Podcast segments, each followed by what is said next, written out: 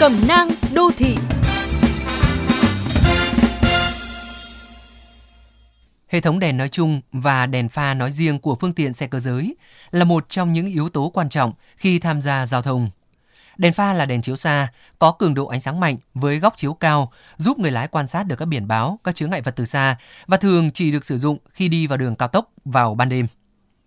Luật giao thông đường bộ nước ta đã quy định cụ thể nghiêm cấm sử dụng đèn pha trong đô thị và khu đông dân cư và người vi phạm sẽ bị phạt từ 100.000 đến 200.000 đồng đối với xe máy, từ 800.000 đồng đến 1 triệu đồng đối với ô tô.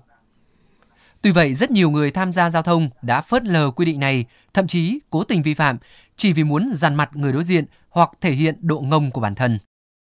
Có một thực tế đáng suy nghĩ ở nước ta là văn hóa của người lái xe lại không tỷ lệ thuận với tốc độ tăng trưởng phương tiện cá nhân.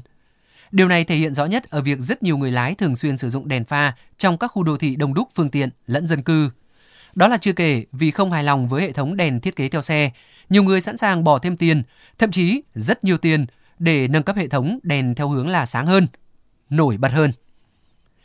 Việc chiếu đèn pha thông thường đã khiến người đối diện trong mày nhăn mặt. Đằng này với đèn pha công suất lớn, hẳn sẽ khiến không ít người rơi vào cảnh hoảng loạn, mất kiểm soát, dễ dẫn đến tai nạn.